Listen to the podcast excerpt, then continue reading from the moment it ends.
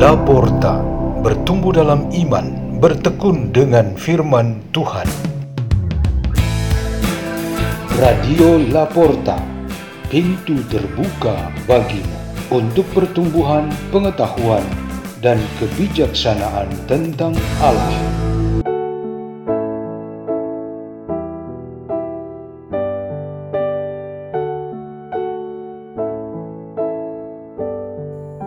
Dan renungan Sabda Tuhan hari Sabtu pekan ke-32 masa biasa 12 November 2022. Peringatan Santu Yosafat, Uskup dan Martir.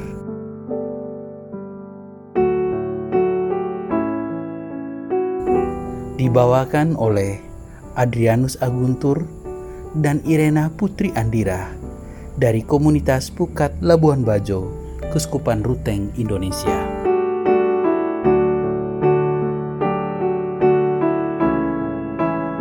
Inilah Injil suci menurut Lukas.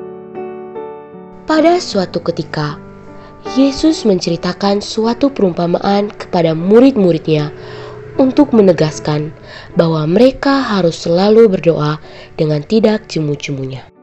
Ia berkata, "Di suatu kota ada seorang hakim yang tidak takut akan Allah dan tidak menghormati siapa pun. Di kota itu ada pula seorang janda yang selalu datang kepada hakim itu dan berkata, "Belalah aku terhadap lawanku." Beberapa waktu lamanya hakim itu menolak. Tetapi ia kemudian berkata dalam hatinya, "Walaupun aku tidak takut akan Allah dan tidak menghormati siapa pun, namun karena janda ini menyusahkan daku, baiklah aku membenarkan dia supaya jangan terus-menerus datang dan akhirnya menyerang aku." Lalu Yesus berkata, "Camkanlah perkataan hakim yang lalim itu. Bukankah Allah akan membenarkan para pilihannya yang siang malam berseru kepadanya? Dan adakah ia mengulur-ulur waktu sebelum menolong mereka? Aku berkata kepadamu, ia akan segera menolong mereka. Akan tetapi, jika anak manusia datang, adakah ia menemukan iman di bumi ini?" Demikianlah sabda Tuhan.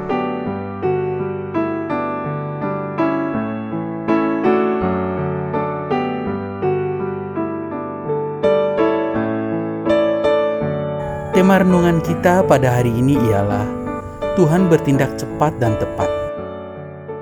Ada pertemuan antara dua kutub manusia yang dapat menjadi pembelajaran bagi kita hari ini. Hakim yang hebat, kaya, sombong dan berpengaruh. Ia hanya menikmati hidupnya yang kaya. Di pihak lain, ada janda yang punya masalah. Ia sudah miskin, masih dihantam lagi masalah yang serius, yaitu pengadilan yang berbuat tidak adil kepadanya. Ia jatuh tertimpa tangga besar. Ini sekedar perumpamaan, tapi kita dibawa pada kenyataan pertemuan antara orang kecil dan besar, orang miskin dan kaya, tuan dan hamba. Di mana-mana di dunia ini, teriakan dan tangisan orang kecil atau miskin selalu membuat haru. Rasa iba dan kasihan dunia pernah diutarakan Paus Fransiskus supaya seluruh dunia menerima para pengungsi. Dunia mendengarkan mereka, lalu datang berbagai tindakan nyata untuk membantu para pengungsi. Tuhan yang punya belas kasih menggerakkan dunia. Tuhan sudah begitu banyak berbuat kasih di dunia ini. Dan hari ini kita mengenal tindakannya yang cepat dan tepat. Tuhan bertindak cepat dan menjadi pembebas atau suatu keadaan yang pas dan tepat. Keadaan itu ialah orang-orang yang tidak punya pendukung, pembela, dan penopang.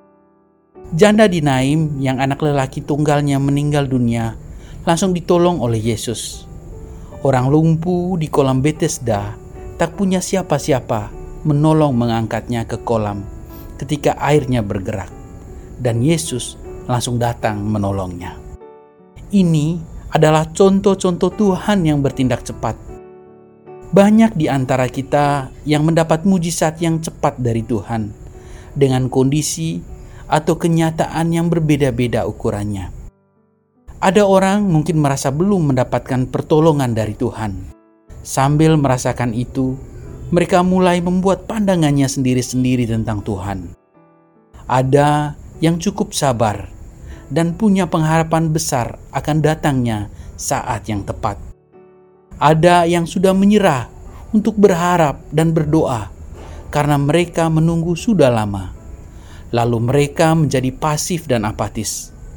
Bahkan ada yang emosi, lalu berkembang menjadi marah-marah kepada Tuhan karena keinginannya belum terrealisasi.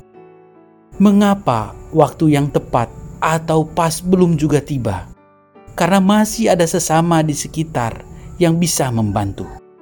Tuhan sedang menggunakan orang-orang di sekitar, entah anggota keluarga, teman, sahabat, pemerintah, warga, biar timbul kepekaan dan kesadaran mereka untuk membantu.